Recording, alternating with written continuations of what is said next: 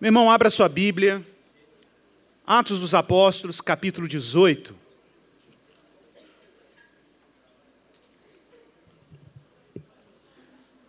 Atos 18, verso 1. Vamos ler aí até o verso 23. Vamos falar um pouco aí da incursão missionária de Paulo em Corinto e o encerramento da sua segunda viagem missionária. E assim diz a palavra do Senhor, Atos 18, 1, até o verso 23. Depois disto, Paulo partiu de Atenas e chegou a Corinto. Lá, ele encontrou um judeu natural de Porto, chamado Áquila, que havia chegado da Itália fazia pouco tempo, e sua mulher Priscila, porque Cláudio havia decretado que todos os judeus saíssem de Roma. E Paulo foi ao encontro deles. E por exercerem o mesmo ofício, passou a morar e a trabalhar com eles, porque eram fabricantes de tendas. Ele debatia todos os sábados na sinagoga e convencia judeus e gregos. Quando Silas e Timóteo desceram da Macedônia, Paulo dedicou-se inteiramente à palavra testemunhando aos judeus que Jesus era o Cristo. Mas como eles se opuseram e proferiram ofensas, ele sacudiu as suas roupas e lhes disse: O vosso sangue seja sobre a vossa cabeça. Eu estou inocente, e a partir de agora vou para os gentios. E saindo dali, entrou na casa de um homem temente a Deus chamado Tício Justo.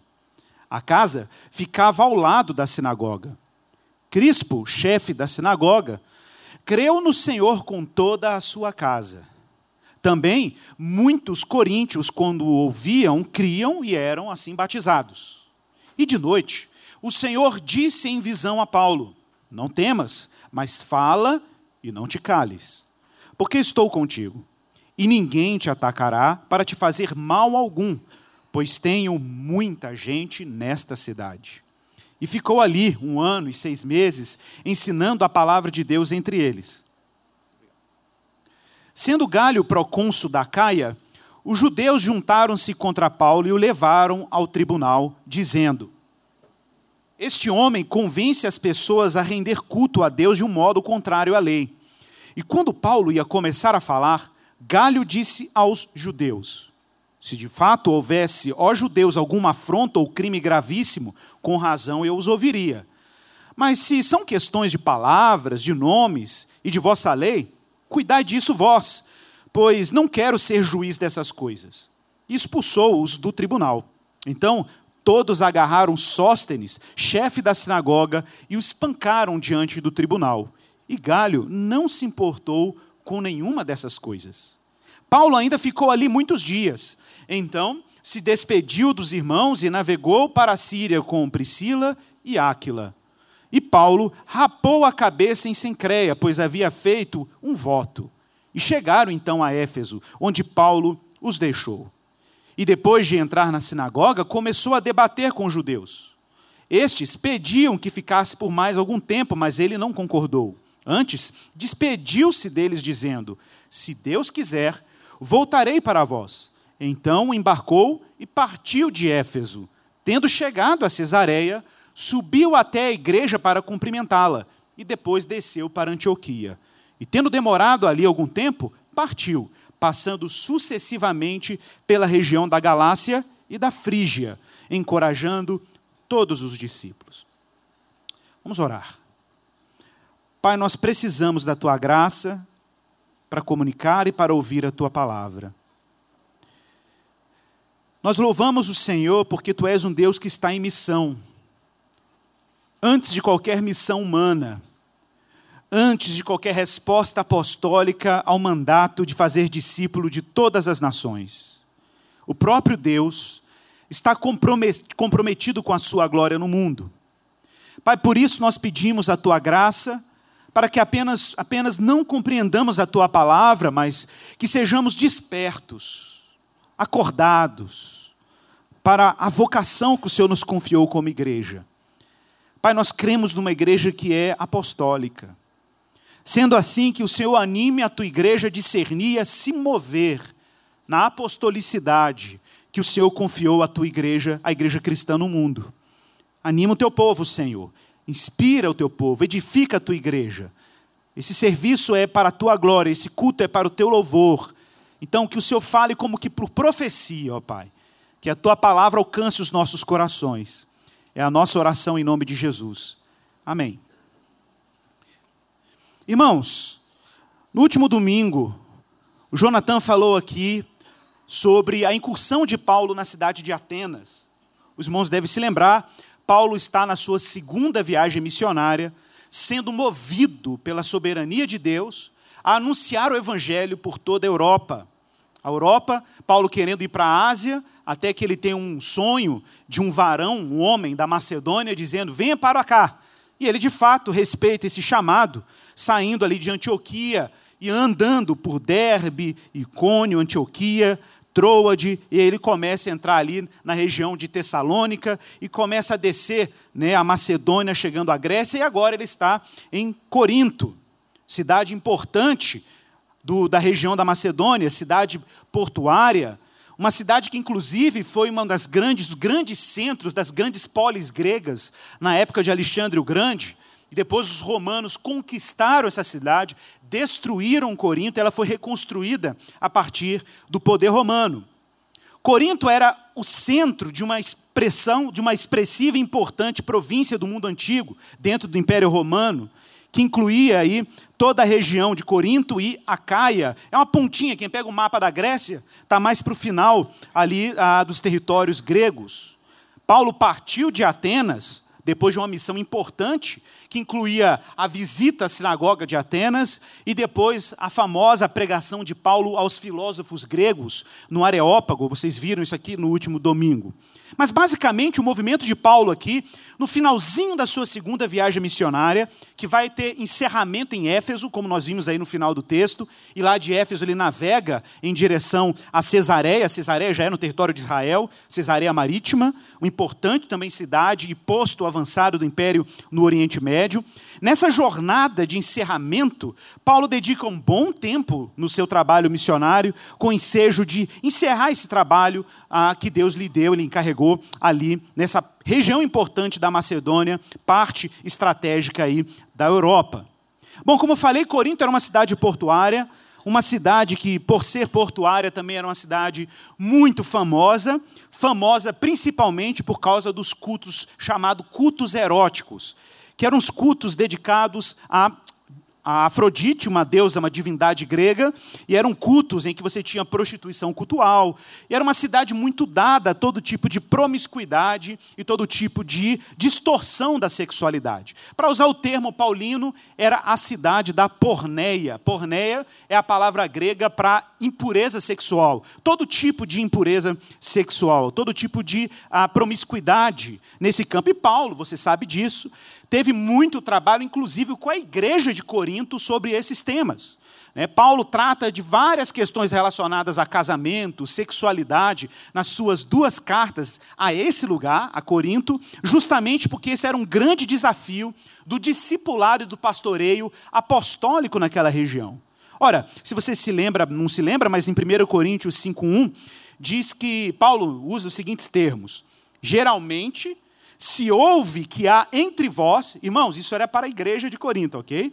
Que há entre vós imoralidade, e imoralidade tal como nem mesmo entre os gentios, isto é, haver quem se atreva a possuir a mulher de seu próprio pai. Isso era um problema da igreja.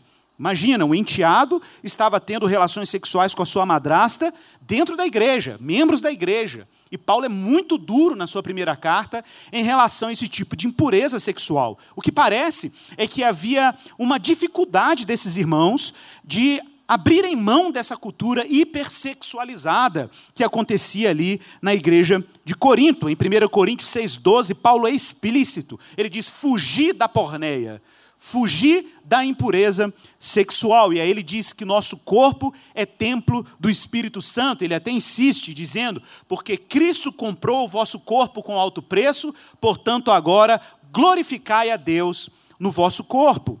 Então, Paulo é insistente nisso. Na sua segunda carta, em que ele vai tentar, inclusive, gerenciar a tensão que a primeira carta produziu, porque na primeira carta ele foi muito, muito duro, mas ele tinha que ser mesmo, em relação à, à impureza que havia na igreja. Ele diz lá no final, em 2 Coríntios 12, 21, que ah, ele receia que, indo outra vez aos irmãos de Corinto, que Deus o humilhe no meio deles e ele venha chorar por muitos que outrora pecaram e não se arrependeram da impureza, porneia no grego, prostituição e lascívia que cometeram. Então, observe, Paulo tinha um desafio aqui apostólico, mas ele também tinha um desafio pastoral. Ele estava plantando uma igreja numa região com muitos problemas, não apenas de ordem filosófica, que nós vamos ver daqui a pouco, de ordem do entendimento, mas muitos desafios morais, em que o evangelho deveria ali, de alguma maneira, é, libertar as pessoas desses hábitos e dessas práticas que eram costumeiras na região. Mas você viu aí no verso 1 que Paulo partiu de Atenas e chegou em Corinto. E a primeira coisa que aconteceu na sua chegada a Corinto, e Paulo está desde Atenas sozinho, vocês se lembram? Silas né, e Timóteo ficaram lá em Tessalônica e Bereia, e ele seguiu viagem sozinho. Paulo deixou os dois lá, porque a igreja de Tessalônica é, exigia muito cuidado pastoral por causa das perseguições havia muita perseguição contra a igreja, e Paulo deixou esses dois irmãos para encorajar a igreja de Tessalônica. Mas ele deixou uma ordem: avisa os irmãos lá para virem o mais rápido possível ao meu encontro, porque Paulo queria voltar a Cesareia com esses dois irmãos juntos, seus parceiros de missão. O que é curioso é que quando Paulo chega ali na região de Corinto, Paulo encontra um judeu da cidade do Ponto, chamado Áquila, que tinha acabado de chegar da Itália, veja aí no verso 2, e ele fazia há pouco tempo que ele tinha chegado da Itália com a sua esposa Priscila. E aí há um detalhe interessante. Diz o texto que Cláudio, imperador da época, imperador romano, havia feito um decreto para que todos os judeus saíssem de Roma. Então eles são fruto de um decreto ou de um édito imperial. Um, um, um império romano fez um decreto e expulsou todos os judeus de Roma. Aí você me pergunta, mas por que, que os judeus foram expulsos de Roma nesse momento da história? Nós sabemos com precisão que data isso aqui está acontecendo, porque nós temos dados de documentos romanos que narram exatamente o período desses eventos. Isso aqui é por volta de 51, 52 depois de Cristo. O que é curioso é que existe um historiador romano chamado Suetônios, em que ele narra que nesse momento Cláudio está expulsando os judeus de Roma por causa de um problema com os judeus na cidade. Qual era o problema? Estou citando literalmente a obra de Suetônios, A Vida de Cláudio, que é uma biografia do imperador, em que ele diz que os judeus são indulgentes em constantes protestos por instigação de um homem chamado Crestus. Há uma grande discussão sobre quem é esse Crestus. Quem é esse Crestus que provocou em Cláudio, o imperador, tanta indignação ao ponto dele determinar a expulsão dos judeus de Roma? Lembrando que Priscila e Áquila estão agora em Corinto, uma cidade muito distante de Roma, em Corinto, na Grécia, eles saíram da Itália e foram para a Grécia. E agora, por quê? O que, que fez? O que está acontecendo em Roma que tem deixado Roma tão inquieta? Bom, a gente sabe que a próxima viagem de Paulo, né, a quarta viagem de Paulo, vai envolver uma edificação das igrejas, da terceira, né, vai envolver uma grande edificação das igrejas de novo, por onde ele plantou, mas vai envolver uma quarta depois, que é a ida definitiva de Paulo para Roma. Então parece que já existe alguma coisa acontecendo em Roma. Mas é tudo causado por um tal de Crestus, de acordo com o historiador romano. Bom, há algumas explicações para quem é esse tal de Crestus. Se você vê em texto grego como que a palavra Crestus é escrita, ela é basicamente pronunciada como Christus. Há uma confusão, parece uma confusão por parte do historiador, quem é esse tal de Crestus? Olha, me parece que é a mesma confusão que os judeus andam produzindo em vários lugares do mundo, onde a fé cristã chega.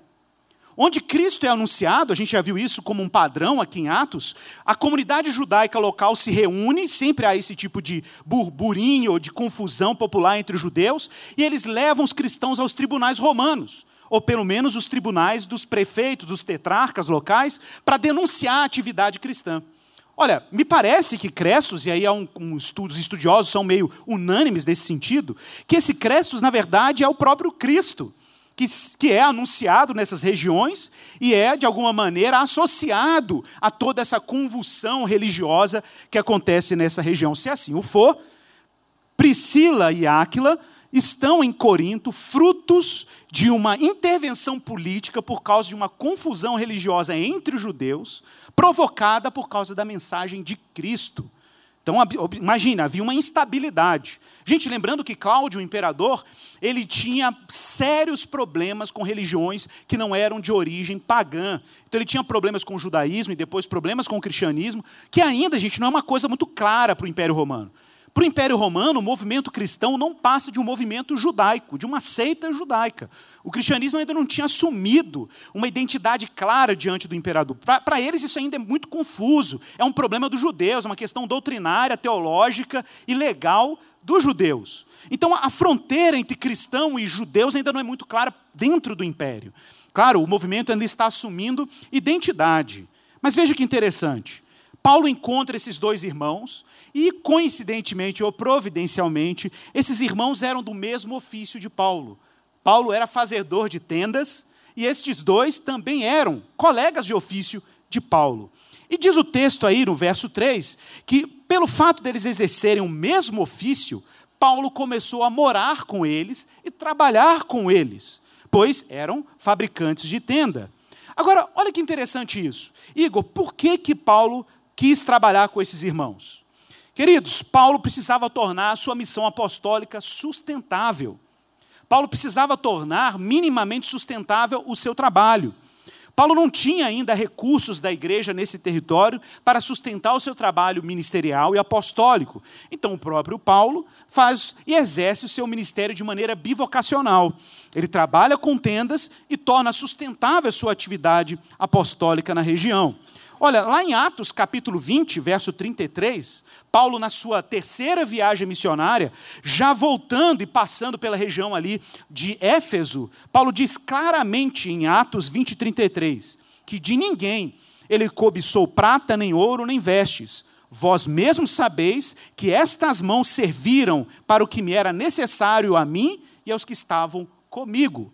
Então, Paulo não apenas mantinha seu próprio ministério, como sustentava, inclusive, dos seus irmãos que formavam o time apostólico da sua missão. Em 1 Tessalonicenses 2,9, Paulo, escrevendo para uma igreja que ele já tinha passado algumas vezes, uma vez depois pela segunda, pela terceira viagem, em que ele diz assim: Irmãos, vocês se recordam, 1 Tessalonicenses 2,9, é, do nosso labor e da nossa fadiga e de como noite e dia, noite e dia nós trabalhamos para não vivermos à custa de nenhum de vós, porque vos proclamamos o evangelho de Deus. Irmãos, é claro que o trabalho de Paulo, por um lado, era a maneira mais prática dele tornar seu ministério sustentável. Mas, por outro lado, trabalhar com o ofício comum era também, de alguma maneira, uma, um tipo de estratégia missionária. Porque, claro, quando Paulo ia trabalhar com o seu comércio, ele tinha um contato com pessoas. Ele lidava com gente o dia inteiro. Isso me fez lembrar um trecho do livro do Keller, Igreja Sentada, Centrada, quando ele cita o Michael Green, que a propósito é um teólogo ah, anglicano que morreu esse ano, fevereiro desse ano, o, o, Michael Green. Ele tem um livro fantástico em que, o, que ele, o título do livro é Evangelização na Igreja Primitiva. E o Michael Green, e o Keller parafraseando ele, diz o seguinte: o crescimento explosivo do cristianismo ah, no início aconteceu na realidade por meio de missionários informais. A gente sempre olha para a Bíblia e vê assim, nossa, que fantástico. Paulo está pregando o evangelho e a igreja está crescendo a partir da pregação de Paulo. Não, gente. A grande massa de convertidos da igreja primitiva não foram frutos imediatos do trabalho apostólico. Os apóstolos trabalhavam no alcance dos primeiros convertidos. Mas esses primeiros convertidos foram os grandes trabalhadores de grande parte da seara da igreja primitiva. Eram missionários informais, pessoas anônimas, que trabalhavam na feira, que trabalhavam vendendo verdura, que faziam comércio no dia a dia, eram pessoas que evangelizavam numa caminhada, nas tabernas, nos ambientes comuns da praça, eram cristãos comuns ordinários, que viviam suas vidas comuns, que eram os grandes evangelistas da igreja. Então pense nisso, pense que grande parte do trabalho missionário da igreja não é feito por pastores, por missionários em tempo integral. A massa ou o grande fruto do trabalho missionário da igreja é feito por cristãos como você. Cristãos que não são necessariamente obreiros ordenados pela igreja, mas pessoas que estão no seu dia a dia, no seu trabalho ordinário, na sua vida universitária, né, na linha de produção, numa mesa de projetos, convivendo com pessoas não cristãs, né, no seu dia a dia, no salão de beleza, né, fazendo a feira no final de semana, pegando Uber. É nessa, nessas questões ordinárias que o Evangelho tem sido conhecido.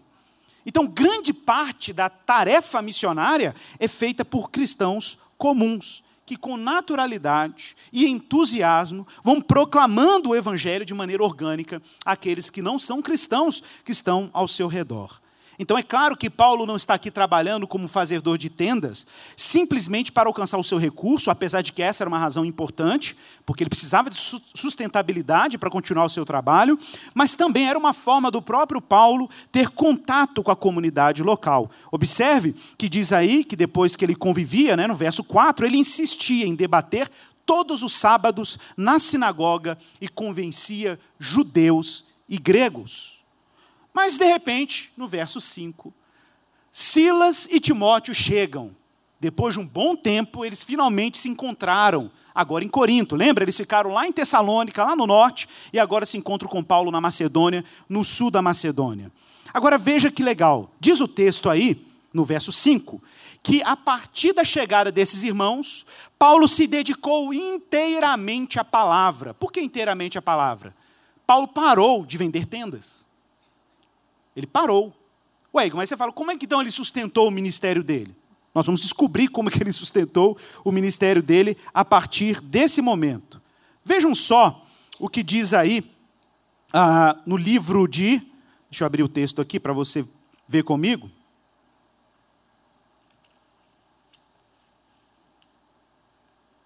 Paulo se dedica inteiramente agora ao ministério, porque agora Paulo tem condições para fazê-lo. Diz em 1 Tessalonicenses, abra sua Bíblia, 1 Tessalonicenses capítulo 3, verso 1.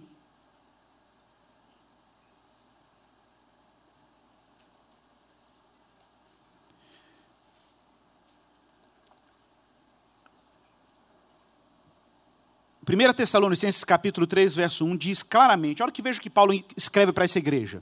Lembrando que quem estava lá era Silas e Timóteo.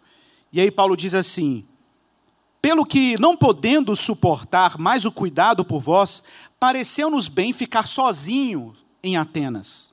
E enviamos nosso irmão Timóteo, ministro de Deus no Evangelho de Cristo, para benefício da vossa fé, para vos confirmar e vos exortar. Foi por isso que Paulo deixou Timóteo lá, para edificação da igreja em Tessalônica, a fim de que ninguém se inquiete com estas tribulações, porque vós mesmos sabeis que estamos designados para isto. Verso 6.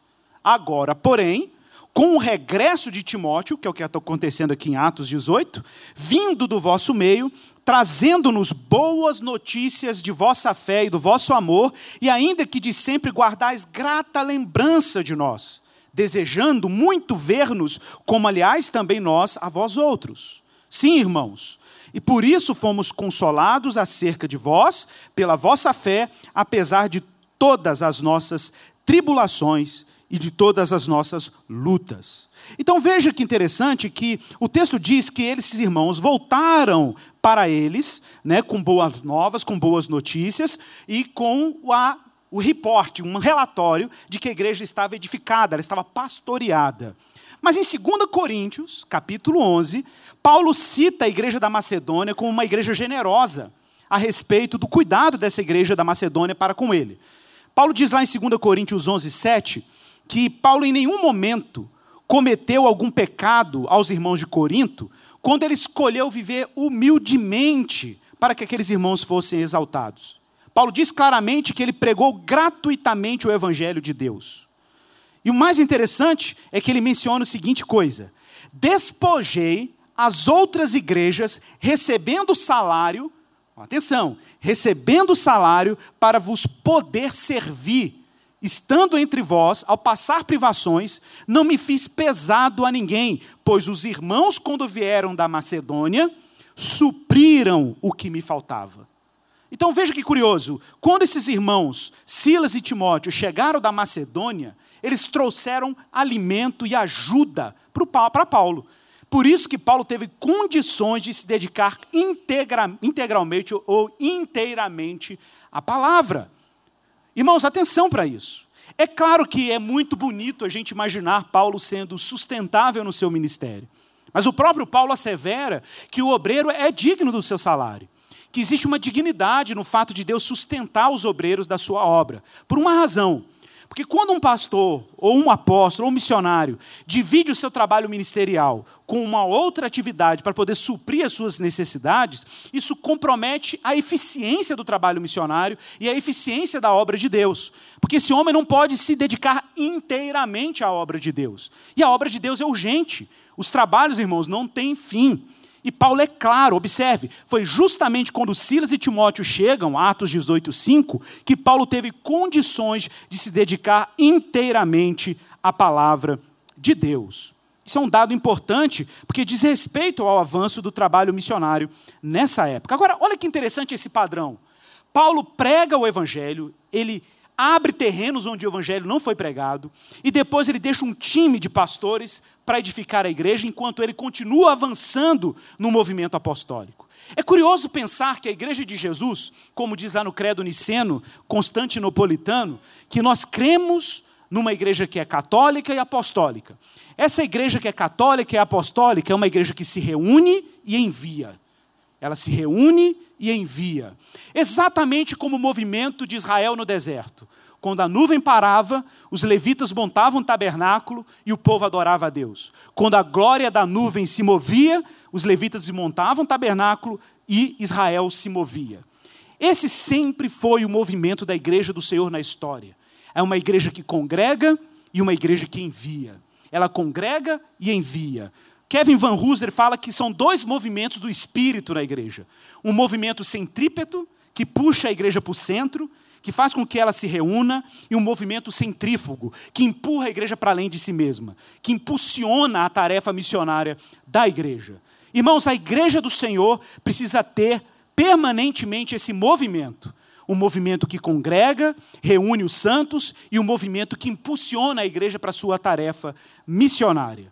Isso é a característica da igreja primitiva. Paulo passava por esses lugares, plantava igrejas e depois enviava pastores, e ele mesmo se envolvia com pastoreamento e a edificação das igrejas por onde ele passava. E qual foi o resultado? Verso 7 ao verso 8. Saindo dali, entrou na casa de um homem temente a Deus, chamado Tício, justo. A casa ficava ao lado da sinagoga. Crispo, chefe da sinagoga, creu no Senhor, com toda a sua casa. E também muitos coríntios, quando ouviam, criam e eram batizados. Então, observe essa sequência: ouvir a palavra, crer no evangelho e ser batizado. Essa era a ordem, e essa ordem era essencial. Essencial porque existe um movimento intencional na missão cristã. Nós proclamamos o Evangelho, porque como crerão se não há quem pregue? Né? A gente precisa anunciar, a gente precisa proclamar. Já vimos que a fé vem pelo ouvir e ouvir da palavra de Deus. Então o Evangelho precisa ser proclamado e a resposta adequada ao Evangelho pregado é uma confiança irrestrita. É confiar inteiramente no Evangelho anunciado. E uma vez que você crer no Evangelho anunciado, você é batizado que é um ato sacramental que anuncia a morte do velho homem e a inserção numa vida completamente nova, numa nova criação, que é o que definitivamente Deus está fazendo pelo Evangelho. Mas, veja aí o verso 9. Numa das noites em que Paulo estava descansando, o Senhor apareceu em visão para Paulo. Atos 18, 9. E de noite o Senhor disse em visão a Paulo: não temas, mas fala e não te cales. Ora, se a fé vem pelo ouvir, Paulo deveria insistir na proclamação do Evangelho. E diz mais aí, verso 10: Porque eu estou contigo e ninguém te atacará para te fazer mal algum, Pois eu tenho muita gente nessa cidade. Que interessante isso, né? Tem muita gente nessa cidade. Parece que de fato, como lá em Atos 13 em Antioquia, como nós já vimos, Deus ele tem uma missão para um grupo específico. Deus determinou um grupo específico dentro daquela cidade. Nós já vimos isso lá em Atos 13, quando Paulo vai a Antioquia, e o texto é claro: e todos que haviam sido destinados para a salvação creram. Pode ver lá, final de Atos capítulo 13. Creram todos que haviam sido destinados para a vida eterna. Parece que, de fato, Deus já tinha um grupo determinado para salvar. É o que o texto diz, e Deus já tem ali um grupo naquela cidade. Mas o que é curioso é como o próprio Deus encoraja Paulo a perseverar na missão, apesar da perseguição. Deus o livraria, porque Deus tem um propósito para aquela cidade. Irmãos, atenção para isso. A integridade física de Paulo não seria mantida para o conforto de Paulo. É curioso, né? Porque às vezes a gente fica assim achando que Deus nos livra do mal, que Deus nos livra dos desconfortos, Deus nos livra da perseguição, porque Deus tem uma preocupação com o nosso conforto. Irmãos, a preocupação de Deus com o nosso conforto já está resolvida. Basta você morrer que você vai ver. Está entendendo? O problema do nosso conforto já está eternamente resolvido. Não é um confortinho assim, ah, Deus tira de mim a gripe. Não, gente, é eternidade, ok? Corpo incorruptível. É, é, é, já está resolvido. Por isso que Paulo fala que a nossa leve e momentânea tribulação não pode ser comparada com a glória que nos está reservada, nos está proposta ainda que o nosso homem exterior se corrompa, o nosso homem interior se renova dia a dia, porque ele está selado para a ressurreição. Então, Deus não está dizendo para Paulo: Paulo, fica tranquilo, porque eu estou preocupado com o seu conforto, então nada vai acontecer com você. Não, Deus está dizendo: Paulo, fica tranquilo, porque nada vai te acontecer, porque eu tenho um, um projeto para essa cidade. Gente, isso é, isso é totalmente diferente. Isso significa que a porção de vida que eu tenho agora, no tempo presente, e a porção de saúde que eu tenho agora no tempo presente é a porção que Deus me deu, suficiente para eu cumprir aquilo que Ele designou para mim. É só por isso que eu tenho saúde. É só por isso, meu irmão, que nós temos algum tipo de saúde, por isso que estamos vivos.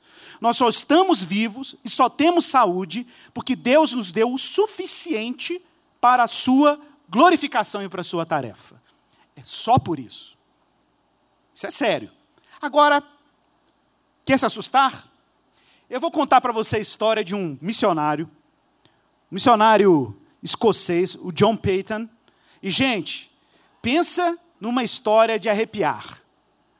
Esse irmão foi missionário no final do século XVIII para o século XIX. E esse irmão teve como missão ir para uma ilha na Oceania pregar o evangelho, uma ilha de canibais. Só isso. Irmãos, todos os missionários que iam para essa ilha quando eles chegavam no porto, lá da Escócia, e o navio partia, as famílias iam, os filhos jovens, como missionário enviado, e os pais se despediam dos filhos como se estivessem morrendo, porque eles sabiam que podia, e era, na maioria das vezes, uma viagem sem volta. Muitos missionários jovens, no grande boom do avivamento aí do final do século XIX na Inglaterra, foram enviados para essas ilhas na Oceania para morrer.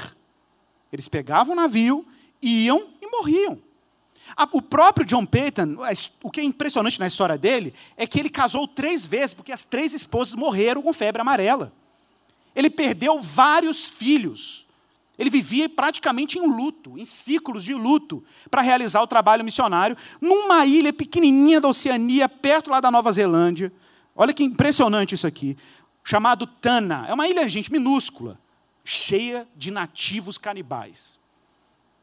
E Simão pega o navio, vai para essa ilha, e quando ele chega nessa ilha, meus irmãos, uma coisa acontecia com ele: todo mundo ao redor dele morria, menos ele. Eu vou contar uma história, um relato dessas viagens. Veja que interessante. Meus inimigos, isso é carta dele, tá, gente? Meus inimigos raramente diminuem seus desígnios raivosos contra a minha vida. Rotina, tá, gente, do missionário lá.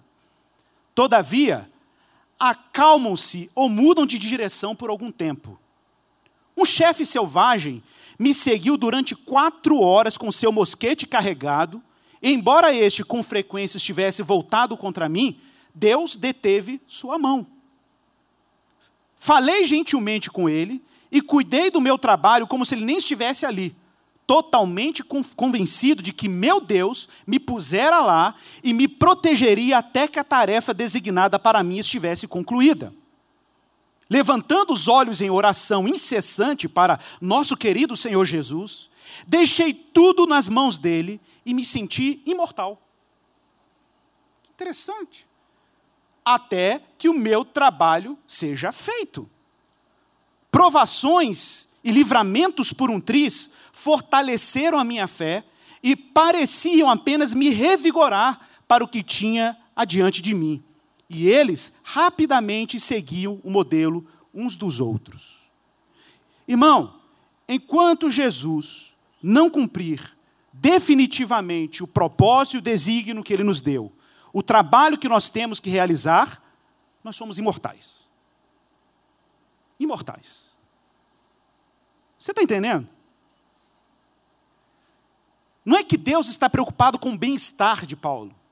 É que Paulo descobriu que enquanto ele não cumpria a tarefa dele, ele é imortal. Ninguém tira a sua vida. Então, a proteção de Deus dizendo para Paulo: Paulo, não temas, fala e não te cales, porque eu estou contigo e ninguém te atacará para te fazer mal algum. Não é porque Deus fala, eu estou preocupado com o seu conforto e seu bem-estar. Não, a razão é porque eu tenho muita gente nessa cidade. É só por isso. É só por isso que Deus vai preservar Paulo. Paulo já sabia que o seu corpo agora estava prestes a ser, e foi várias vezes torturado, e ele morreu decapitado, por um motivo. Deus tinha que fazer com que ele cumprisse a carreira. Ele tinha que cumprir a carreira. Ele tinha uma missão a concluir no Senhor. E, irmãos, se você tem uma missão, e todos nós cristãos temos uma missão, e essa missão é óbvia, ninguém precisa orar pedindo para Deus mostrar qual é a vontade dele quanto à missão, que a missão dele é explícita, não sei por que você está estressando. A missão dele é óbvia na Bíblia. A missão dele é amar a Deus sobre todas as coisas e o próximo como a ti mesmo. É isso que nós temos que fazer. E amar a Deus sobre todas as coisas implica em anunciar o evangelho dele, em manifestar a glória dele. Então não tem que perguntar, ah, Deus, qual é a tua vontade? A vontade de Deus está clara na palavra de Deus. Está explícita. Você não tem que perguntar, é só você saber onde você está. Onde que eu estou hoje? Com quem me relaciono hoje? Com quem eu convivo hoje? A vontade de Deus, meu irmão, já está prescrita na palavra dele. Portanto, ide e fazei discípulos de todas as nações, batizando-as em nome do Pai, do Filho e do Espírito Santo. Está prescrita a vontade de Deus para nós. O problema é que nós criamos alta expectativa sobre o que as nossas carreiras, as nossas, os nossos projetos podem oferecer. Meu irmão, viva de modo normal cumpra suas atividades, estude o que você estudar. Se for encorajar a ter mais uma competência, tenha, mas saiba, se você é cristão, tudo que você tem e tudo que você sabe é para a glória e o serviço de Deus. Foi para isso que nós fomos criados e foi para isso que nós fomos chamados. Sem nenhuma expectativa de tentar encontrar salvação pessoal no sucesso das nossas vidas. Porque o sucesso já está garantido por um único e perfeito sacrifício na cruz. Por que, que nós vivemos, nos movemos e existimos? Para a glória de Deus, para o louvor de Deus. Os planos de Deus para nós são muito, infinitamente maiores do que os nossos projetos de pequenos sucessos de carreira. Muito maiores. Olha esse irmão. Eu já contei essa história aqui. Quando nós estivemos lá no Nordeste, e um missionário disse para nós que o pessoal achou que ele tivesse largado tudo para ser missionário no sertão do Piauí. E ele disse: Eu não larguei tudo, eu abracei tudo. Porque é isso que cristãos fazem. Abraçam tudo para a glória de Deus em Jesus. Irmãos, Paulo está sendo perseguido. Olha aí no verso 12. Paulo está agora diante de um tribunal, mas esse tribunal é complicado. Porque esse não é o tribunal de um prefeito, como foi lá em Tessalônica, em Bereia. Esse agora é um tribunal romano. Sendo um tribunal romano, se Paulo fosse, fosse condenado por Gálio, tá? se ele fosse condenado por esse governante romano, simplesmente a cidadania romana de Paulo estaria comprometida e o trabalho missionário não teria a mesma desenvoltura. Por isso que Deus disse: não tema, eu tenho muita gente nessa cidade. Gente, Paulo ficou um ano e meio entre eles. Está aí no verso 11. Um ano e meio em atividade missionária em Corinto.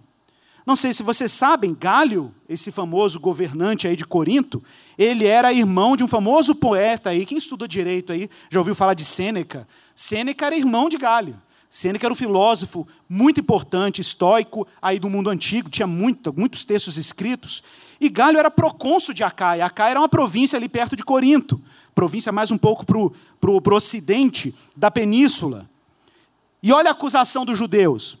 Este homem convence as pessoas a render culto a Deus de um modo contrário à nossa lei. A nossa lei não prescreve esse tipo de adoração.